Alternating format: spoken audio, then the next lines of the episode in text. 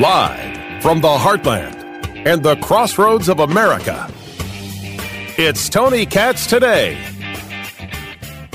Did Trump hurt himself with the appearance on Megyn Kelly, with the appearance on Meet the Press, where all of a sudden he doesn't know whether a man can be a, a, a woman? He's he's confused by the question from Megyn Kelly.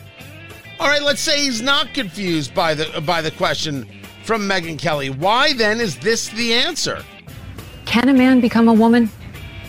Um. Sorry, that dog won't hunt. Tony Katz, Tony Katz today. Good to be with you. And then he's upset at six week abortion bans. You, you, you're going to have some kind of mediation on, on what the uh, number is for abortion. Are we now going to go back to some federal rule regarding abortion? They were odd, odd conversations. Odd conversations. So I turned to Craig Robinson, the Iowa GOPer, long time in Republican politics in Iowa, has run the Iowa caucuses, to ask him whether or not these two things, these conversations Trump had, are going to affect him negatively with Iowa evangelicals. Yeah, I think it's uh, I think it's problematic, and this is this is kind of um, these are the things that happened when he was running the first time, and as he was president, like he constantly makes things more difficult for himself than they need to be, right? And I think it's because it's not, you know, he doesn't have a you know, for all of us, especially someone like you, Tony, who talks about these issues every day, if if you're asked a question, you know exactly how you would answer it. And it's kind of hard to see a, a presidential candidate meander uh, through an interview like this on on such issues. And this is what you know, in some ways, I think if you're a Trump supporter, you can kind of just, yeah, who cares, and and move forward. But if you're if you're what he's doing, if if you want him to be the nominee, all he's doing is giving fuel to everyone else who's running against him. Um, he did more to help Ron DeSantis over the weekend with these interviews than he did anyone else, in my opinion you're it's it, the take is interesting because I did have somebody on on Twitter on, on on X social media say Trump will lose zero votes. Us adulterers are dug in like a tick. Ron DeSantis will never break twenty percent. Now. Uh, referring to yourself as a tick is never the way I, I want to go. But let's get into the idea of dug in. It doesn't matter what Trump says, except these are the near bedrock things of the political right. The recognition that men are not women and women are not men. The recognition that abortion is not something that is uh, compromised on, if you will. Um, that a six week ban is not something that you are uh, attacking. Is his take one that uh, there are more populists out there and they'll give up their their uh, ideological and almost religious beliefs for the populism platform? Uh, kind of. Look, I think that uh, if you want to find fault with Donald Trump, he's giving you a place to go do that. I will say this: if you, you know what, Tony, if you showed up at, to my house and you asked my dad the same questions Donald Trump was asked, you might get very similar answers. And this is why I think he might not lose any votes, because I think you know Trump meandering this stuff. What? Uh, well, what is a woman, right? Well, that's the same damn answer my dad's going to give you because it's weird and he doesn't like it and he's uncomfortable with the whole subject matter, right? And and and the same the same is true on the abortion issue. I mean, again, we've kind of muddled this up where we spent 40 years saying return it to the states. It's a states issue. We finally do that. Now everyone and their damn brother wants a, a federal ban, an abortion ban, and and it's it's odd. And so there's part of me that understands maybe where Trump's head's at, but the way he's communicating it is awful, and it it, it just gives it gives his opponents great you know great subject matter in which they can now campaign against him uh, because that's the thing that they've struggled to have. What's why is the reason this guy uh, shouldn't be the nominee? Well, he's hand feeding that stuff to them now. Talking to Craig Robinson. Uh Iowa Republican, Iowa GOPer on the Twitter Xbox, Iowa GOPer. Uh, he has uh, run these caucuses uh, for multiple years. I take a look at the numbers the Iowa State Civiqs poll and the Emerson poll. Uh, Trump is up in both of them 51 in the Iowa State poll, 49 in the Emerson poll, and DeSantis is down uh, to 14. It's September, man. If DeSantis isn't catching on, at what moment does he catch on? Well, it's a good question. Um, things need to be moving. And the other place that, you know, it, this isn't all just about polls, but you got to start seeing it on the ground. And so, you know, over this past weekend, you know, people like Nikki Haley was in the state, and look, she had some big events and in some weird places. And so I think there's something there, right? And again, I think part of the DeSantis problem is is that he's a confused candidate, right? So he's everything they do, they try to get to the right of Donald Trump. Well, what part of the electorate are the people who are out there saying, I want someone besides Trump? Are they the real conservative people that are that don't want Trump? No, it's the people who voted for Mitt Romney before. And so I look at what maybe Nikki Haley's got going on as make maybe this is someone who's going to do well where Marco Rubio did well, you know, uh, back in, in, in 2016 uh, in the metropolitan areas in this in that caucus. Um, maybe Nikki Haley is a candidate to watch because I know it's it's only September, but my God, it is September, and they got to start showing movement, and you're going to see it on the ground before you see it in the poll. And so, if I'm DeSantis, I'm concerned that I'm not seeing it in the poll, and we have to wonder if we're seeing it on the ground too. So, I, I think Nikki Haley is someone to be watching here um, and again, she's not necessarily, you know, a right winger when it comes to the abortion issue.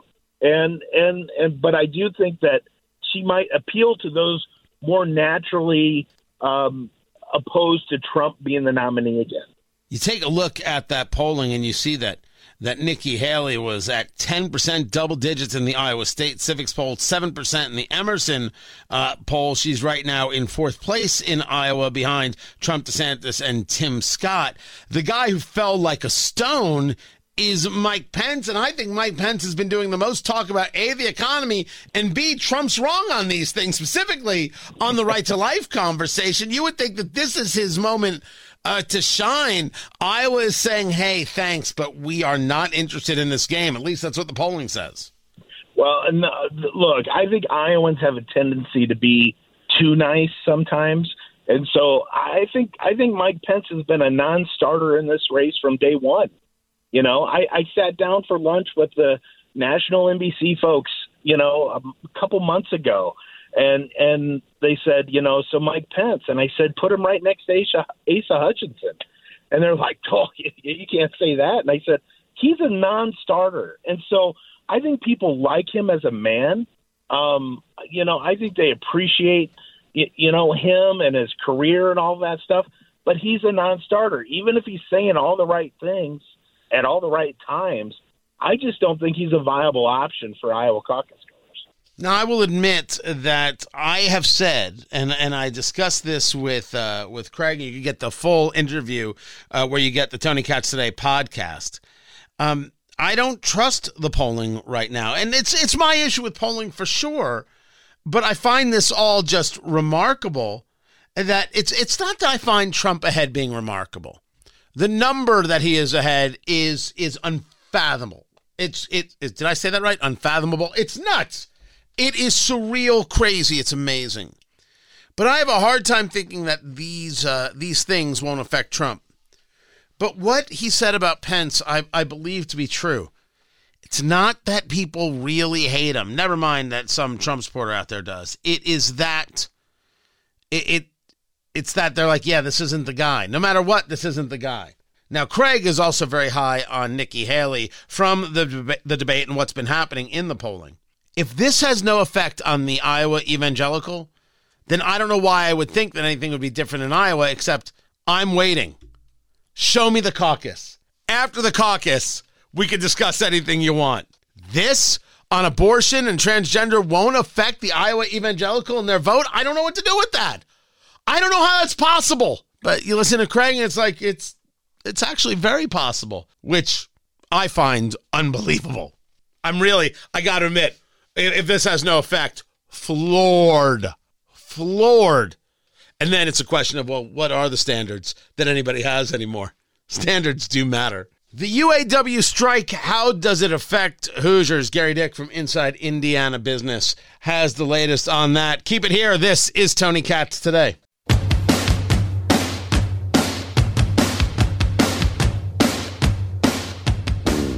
Ford has made their offer. GM has made their offer. Stellantis, formerly uh, Fiat Chrysler, up to their offer. And the UAW is saying, nah, that's just not it. Tony Katz, Tony Katz today. Always a pleasure to be here. Find everything at tonykatz.com. Gerry Dick joins us from InsideIndianaBusiness.com on Twitter, or X at IIB, at Gerry Dick personally, G E R R Y, at Gerry Dick on uh, Twitter. You've got the rejection there. The strike is not yet in Indiana, right? You've got the plant in Missouri, a plant in Michigan, and a plant in uh, Ohio from one of each of the big three, where the United Auto Workers are demanding 36% pay increases. They want more retirement uh, benefits. They're looking for COLA, cost of living uh, uh adjustments. They're not going to get everything they want. But before we get into what we think is going to come to Indiana, what has been the take on the strategy that the United Auto Workers have been using here? Uh, it's the first time they've ever done it uh, done it this way, Tony. Uh, as you mentioned, uh, three plants, uh, one each uh, from each of the big three automakers. Typically, the United Auto Workers Union will select one company. They'll select General Motors, let's say, and then target that automaker with a strike and and negotiate beyond that for, with the other two. This time around, they're targeting all three, which is again the first time they've uh, they've ever done it. Uh, they're saying, and both sides appear far apart as we head into what would be the first full week of the strike. Uh, and the UAW is making no bones about it. They're uh, more than willing to expand the strike. So start with these uh, three plants, and then add plants, be it parts plants, assembly plants, or whatever the case might be, as the strike goes on, thinking that will give them leverage uh, in this uh, in this negotiating process. The the leverage part is that, uh, as we have seen, they're going to utilize this drip, drip, drip philosophy. We could expect today or tomorrow to see another three plants go on strike. But here in Indiana, not only do we have plants, we also have those who supply those uh, plants. What are you hearing from those businesses or, or, people who supply even those businesses about how they're going to handle this? Will this put more pressure on the big three to come to the table faster?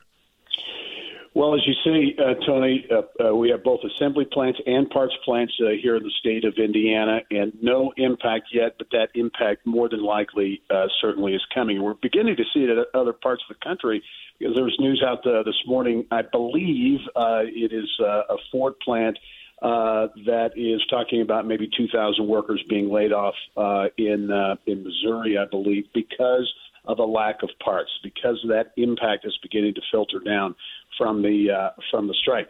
So the potential is there if the Fort Wayne General Motors truck assembly plant, as an example, can't get parts uh, uh, you know you know that they need to produce. Obviously, they'll be impacted. Uh, the Marion stamping plant, GM plant, big plant, long time plant in Marion. Uh, is, is at risk when you talk about that. Stellantis, uh, all the Chrysler brands, three transmission plants, an engine plant uh, as well uh, in Kokomo uh, if uh, an assembly plant in Toledo would go down, that would certainly impact Kokomo. So it's a ripple down, trickle down, if you will, effect uh, affecting these uh, these plants in Indiana potentially. And as the strike goes on, uh, and there are lots of indications that it's uh, not going to get solved anytime soon, we'll begin to see those uh, see those impacts talking to Gerry Dick of InsideIndianaBusiness.com on Twitter at IIB. Let's move it off the, the strike right now. Westfield getting investment from an Israeli pharmaceutical company. Your sister's over there at uh, sister company, the IBJ, talking about this big investment. The question is, is this the start of a growing industry push or is this one company that has a chance to really grow in Indiana? You know, I think uh, I think all of the above, uh, really. And if you look at a uh, Israel as a trading partner uh, with Indiana, we're beginning to see increasing signs uh, of that connectivity and the investment from companies in Israel in Indiana. Uh, I know a big uh, made a big investment in uh, in Anderson, among other places here. But in this this whole pharma nuclear medicine area, and that's what we're talking about here with this company, Isotopia USA. Uh, it's a subsidiary of an Israeli company uh, locating in Westfield. $20 million investment, 50 jobs. So the jobs number is not necessarily huge, but a big number in terms of investment $20 million in communities like Westfield. We're seeing it in Fishers. Uh, too, which has been a surprise, I know, to uh, uh, Mayor Scott Fadness there. The number of life sciences companies that are beginning to locate uh, in uh, in Fishers uh, as well. So I think it's not only the beginning. I think it's already started. I think it's beginning to pick up uh, a bit of, of uh, momentum. Yeah, uh, the 50 jobs, one could argue, is not a big number, but the 50 jobs is also can be seen, and I saw it as the start of, uh, uh, of something. It's that we don't often hear about, and, and Westfield has grown, and this is not a dig on Westfield uh, in, in the slightest, but I haven't seen the conversations, heard the conversations about Westfield getting this kind of development, the corporate headquarters and things like that, is is there a turn starting to take place where the push is like we've seen certainly in Lebanon, uh, where they're building and building and questions about how they got the land, but they're creating all this corridor regarding Purdue. Is the push now, hey, maybe Carmel isn't the only place for your corporate HQ? I, I think it's a natural evolution, uh, really, Tony, if you think about it. Uh, uh, looking at where companies want to locate. Let's face it; these companies are attracted here because of Indianapolis, because of what Indianapolis has to offer. Then you have you look at the uh, the great suburban locations, uh, the Westfields, the Fishers. Uh, you can go on down the list, uh, Hamilton County, but other areas uh, as well. And I think we're beginning to see those those opportunities expand beyond the typical, you know, Fishers Carmel uh, type situations into a Westfield obviously very close geographically there, but uh, suburban areas that offer access to Indianapolis as well. There's a a real good question about where this economy is going. We, of course, have been tracking oil prices, and oil is now, whether you're talking about West Texas Intermediate or Brent crude, over $90 a, a barrel. You clearly see from the consumer price index and producer price index numbers that the inflation has gone back up uh, not down. Has there been a change in the mentality of uh, Indiana business or or from uh, state government about what it's going to take to right uh, the the ship? How, are you hearing about any level of extreme measures being taken coming into 2024 about how to ensure economic security of business to business? No, not, I wouldn't say extreme measures, but you know, but believe me, every uh, corporate CEO, every small business uh, leader in the state uh, it, it has an eye, uh, obviously, on the economy. Have to do that. But when you look at the inflation numbers, some of the numbers you just quoted there, uh, heading into 2024, uncertainty uh, is out there to be sure. Uh, so it's something that these companies and organizations obviously uh, are aware of. You know, when you get back to what we started talking about, uh, the situation with the auto industry and some of the some of the uh, uh, defining points of that and this push to electric vehicles. Indiana's getting a lot of uh, investment from electric vehicle uh, electric vehicle investment, batteries and components and those types of things. On the flip side, the automakers, which is a part of this whole um, uh, dynamic involving the uh, the labor situation, you know, they're being pushed obviously very hard to go to electric vehicles, which will uh, require fewer workers. They're going to have to find efficiencies. A state like Indiana with a large uh, population of auto workers, you know, how is that going to affect uh, the economy ultimately? So lots of lots of things, micro things going on in the economy, but the bigger picture, as you suggest, is that eye on the economy and inflation and how that's going to affect things. Right now, I don't see companies taking drastic moves or considering those drastic moves. However, it's something that's out there on the horizon. Out there on the horizon is an understatement. Gerry Dick, InsideIndianaBusiness.com on Twitter at IIB. I appreciate you always. X, Twitter X. It's all the same. I'm Tony Katz. This is Tony Katz today.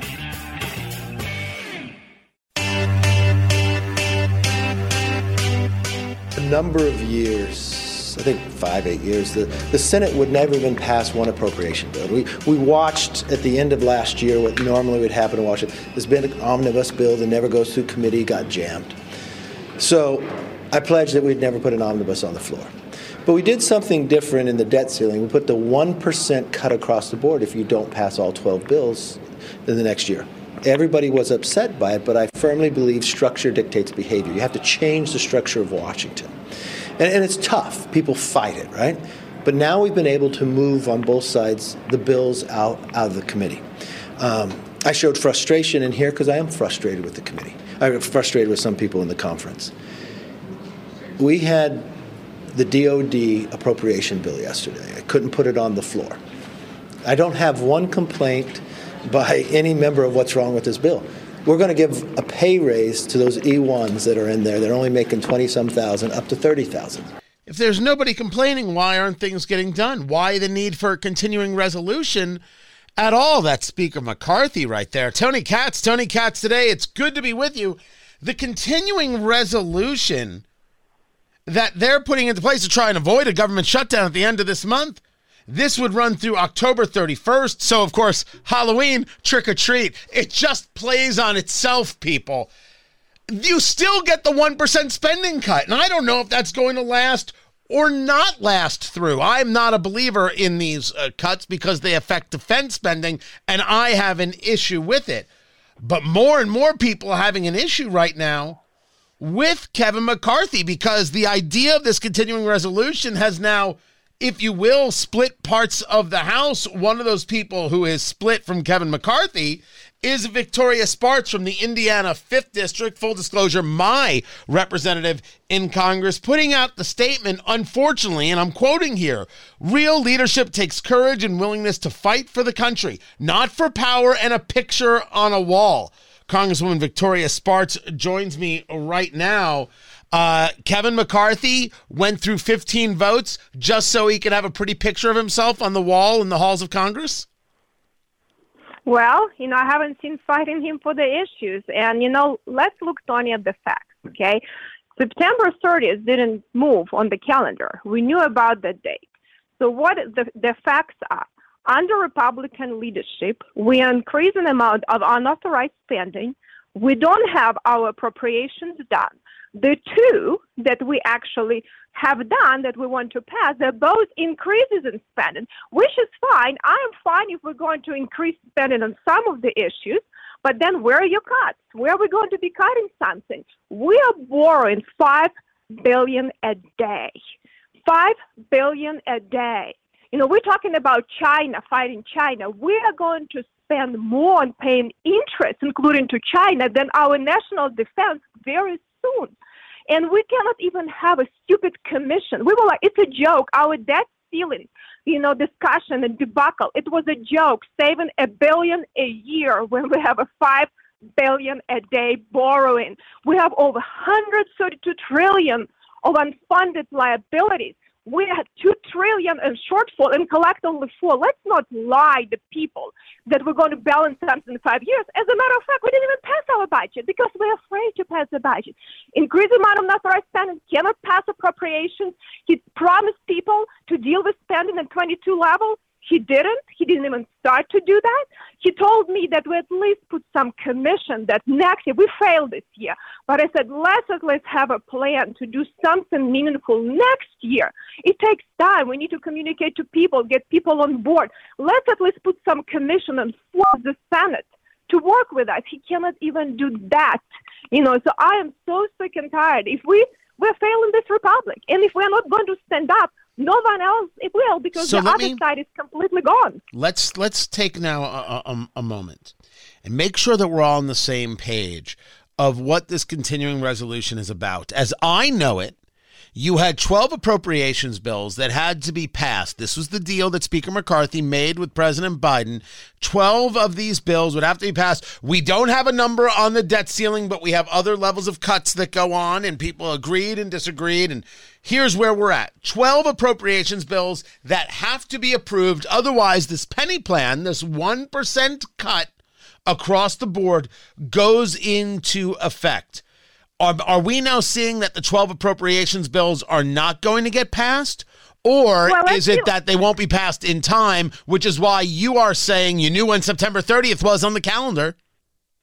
Well, let, let's be honest. The, the challenges, all of this 1% cut, is going to work only all of this if we have CRs, continuous resolution for all of this bill at the end of the year. If we don't, we don't even have 1% cut. And it's only cut is going to, I think there is a grace period, like three or four months. So it's not even going to happen right away. So I think that was actually not very well written, you know, sequestration language. I even was surprised, you know, talked to some people, it's what they said, it actually wasn't really what it says in the bill. So we actually have a potential where we pass increases right now for few appropriations, and the rest of it is not even going to be cut at all. So we, in a total, will increase unauthorized spending, uh, we will increase discretionary spending, and we will increase non-discretionary spending. So we actually will give more money under Republican leadership to Biden administration that fails us everywhere on every issue. So that's the challenge we have because we had plenty of time to work on this issue. So I just said, okay, I want to have a plan for next year, but also with this appropriations agreement, since you know the conservatives agree that we're going to start at 22 level because 23 was so inflated. Okay, they haven't. Okay, so now it's a hundred billion difference from two remaining appropriations that didn't pass through the committee. To reconcile it, you would have to cut spending on third, third, one third of spending. That is not going to happen. So you cannot reconcile the numbers. So I told them, I said, at least commit him to something. Last time he gave you lies, passed all these bills, negotiated with Democrats in Senate, and passed what they wanted to do. Nothing meaningful. He's going to screw you again on the board and everything else. Commit where all of his cuts are going to be coming from. Right now, we're passing increases in spending, which is fine. If we believe we need to increase spending in some areas like national defense, although I would argue we have to audit that department and figure out where the money there go to.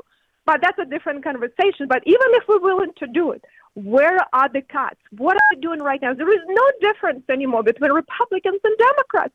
We just give money to different special interest groups, and people are tired. So at least let's have a plan. And he doesn't want to have a plan. We didn't even pass the budget. He stole the budget. He doesn't want to pass because he's afraid to challenge special interest group because they became so powerful in Washington D.C. So much money. The Senate is so corrupt that no one can move it. And I said, we. I don't care what Senate doesn't like. They're going to attack you. I care less. We are the United States House. We have control. Let's pass it. Put it on the floor. Let's take them out. Let them take out. Don't be afraid to put it on the floor. But he's afraid to put even commission on the You floor. keep mentioning af- afraid, talking to Congresswoman Victoria Spartz of the Indiana 5th District, that, that uh, Kevin McCarthy, the Speaker of the House, is afraid. In a House of Representatives that can have him removed with a vote, or at least call for his removal with a vote, one would think he'd be more afraid of the members than he is of the special interest because the only way to actually have the power is to be in the chair. Your argument is he isn't worried about the members trying to, to move him out. And if we're going to say special interest, can you give us an example of whom? Well, I'll give you an example, but it seems like he is more afraid, and I think he's going to get himself, you know, in in a position that he might lose his job, you know, the one he wants so badly, because ultimately leaders make tough decisions and make tough fights, you know, not for the for themselves when you fight for for you know for yourself for position, but fight for issue and for the people. That's what leadership is tested, and I haven't seen him fighting for any issue. This is very different when you go fight in elections that I'm so great, or if you go to fight, you know, for for you know something that you want to be in position and telling all this BS to people how great fight. I judge people for the trenches and fighting for real fights for issues and for we the people. But I'll give you an example. One of the issues that okay, we will have a very tough thing, you know, decisions to make. We'll have to get American people on board, and some of these programs is going bankrupt, like Medicare, Social Security bankrupt within five, ten years. But there are some easier things, you know, totally fraud and abuse on the system. We have number one donor, hospital. Number two, big pharma and insurance. You know, top three dollars: hospital, pharma, and insurance. Senate is corrupt, bought by them. I said we have billions of dollars of abuse. I give five items: 1.8 trillion of savings. Obama agreed and Trump agreed. Bipartisan issue. I get bipartisan think tank on board. I said, let's just make some real difference, at least in some of the things. That is a pure misappropriation of taxpayers' money, defrauding seniors and trying to save Medicare. You know, this is sort of the easy items, right? There are some other ones will be way tougher Congress will have to deal with. He's not even cannot do that. Well, he's going to be attacked. He's going to be attacked by Jeffries and Schumer because, you know, hospital monopoly in New York is so corrupt and controlled. I said, I don't care. Let them attack you. Let's go and win it with American people that we're willing to stand up for them. Why are we talking about all these programs? People say vote government. We have not increased any authorization. FBI and DOJ is still going to get it bulk money. Why should they care? What they doing to the American people. If we would have gone through authorization process, which I already for over a year was harassing him, I said, let's have a plan. We have over a thousand programs unauthorized. Let's pick some and start working on them. That's how you can really make this, you know, officials accountable when you yank their money. But well, you know, you have to spend some time. Let's talk about who's on your side. Matt Rosendale of Montana is on your side, calling it a continuation of Nancy Pelosi's budget and Joe Biden's policies. Uh, Representative Dan Bishop of North Carolina urging Congress to pass bills that fund uh, individual agencies. You have Representative Tony Gonzalez uh, along the U.S. border saying it's crystal clear a government shutdown is coming. I represent 66% of the Texas Mexico border. A hollow continuing resolution built to win a messaging battle does nothing to keep America safe. But on the side of the continuing resolution, you have Congressman Byron Donalds of Florida, who puts out on X Twitter the 30 day continuing resolution does two things. Number one, secure the southern border. Number two, cut government spending by 8%, and continues by saying there is no Ukraine money.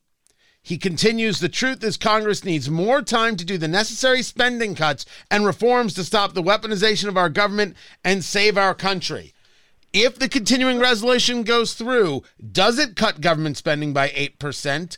And what do you make? I, I, don't mean to ask two questions here, but I want the answers to both. Does it cut spending by 8%? And what do you make of Congressman Donalds noting a lack of money for Ukraine being a reason to go forward with it? Well, listen, I will tell you something this resolution will forced for a short period of time on some of the spending, but they also have increases in spending they wanted to pass. You know, so in other authorization in VA, authorization in national defense authorization, we have increases, right? So in reality, you know, since it's more than 50%, it's probably not even going to cut. It's a net effect, which I understand that unfortunately and I said, I am not opposed to have a short term resolution, even though we should have already worked on these issues, right? And he should have taken it seriously. But I want to have a plan how we're going to have it seriously, how we're going to force a serious conversation next year on debt ceiling, how we're going to have a fourth serious conversation on the Senate on authorization next year. So we need to have a plan and where all of the cuts are going to be coming. He is not committed. All of this stuff is unenforceable. Nothing is going to secure anything. Biden knows, let's pass this. Then he is again, he did it last time, made a deal with Democrats and everything conservatives put their border security. How many times do you learn border security? Where is it? It was taken out. And he signed off on that and make him deals with Democrats. Let's be honest, say, I'm planning not to fight and I'm going to make him deals with Democrats now. That he did it last time. Like, at least be honest this time. And then people have to decide do they support this leadership or not. But let's be honest. He never fought. Last, it's exactly the same situation. I was a deciding vote on, you know, on last time to move forward uh, our debt ceiling bill that I told conservative, you never start from the floor. It's a ceiling. You're going to be screwed. He will do nothing. Well, guess what? I felt bad for them. I said, I even disagree with it. I was a deciding vote to move it forward. I voted yes. And I told Kevin, I want to put some stuff on the table. He told he will, and he didn't. So I am making mistakes and give people, you know, a few times to tell me not the truth, and it's happened. But I think the third time, I am not going to let him not tell the truth. So I want to have a serious conversation. You know, what is going to happen or not because he's not fighting. He does a lot of talk and appeasement, messaging bill, but when it comes at the end, push to shove, he's not fighting for the people. You're referring to Speaker McCarthy or you're referring to Congressman Byron Donalds? No, I'm talking to Speaker McCarthy. I mean, I mean, Congressman McDonald. You know, he said explain what things he's doing. I think he's trying to figure out how to get out of the situation. You know, and try to make some things. But ultimately, Speaker McCarthy is in charge. You know, and you know, ultimately, it's not up to few people like him and few other ones making deals.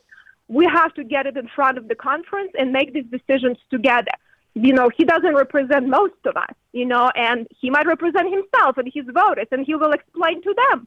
But ultimately, I don't care what, you know, he has to say. If he was willing to make deals with, you know, with McCarthy to get on committees and to other things, that is their spot. You know, whatever the deals is, I don't even know. Maybe they don't. I don't really care what they do.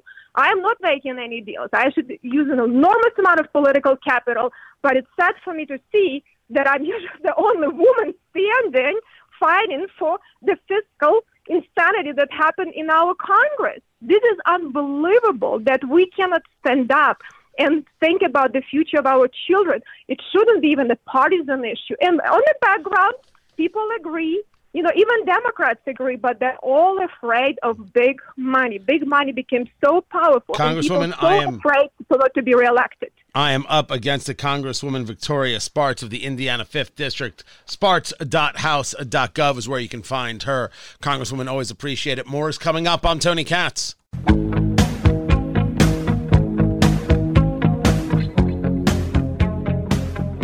know, the one thing where Congresswoman Spartz and I do find a tremendous amount of overlap, and I actually always have uh, is is this idea that Republicans, if they're not going to stop spending, what makes them any different than Democrats? I've said many times, you've heard me uh, say it. Uh, Democrats spend, Republicans spend slower. It's still the issue. In the end, spending is the issue. If we're going to cut, we're going to cut. Yeah, some people are going to be absolutely affected. Yes, some programs are going to go. Yeah, some people are going to feel the pain. Right now, we all feel the pain. This is the way it is things have to be ranked and some things have to go. We can't pay for everything, and that's the end of the ball game. So it's an interesting take where she states they're going to hate you anyway.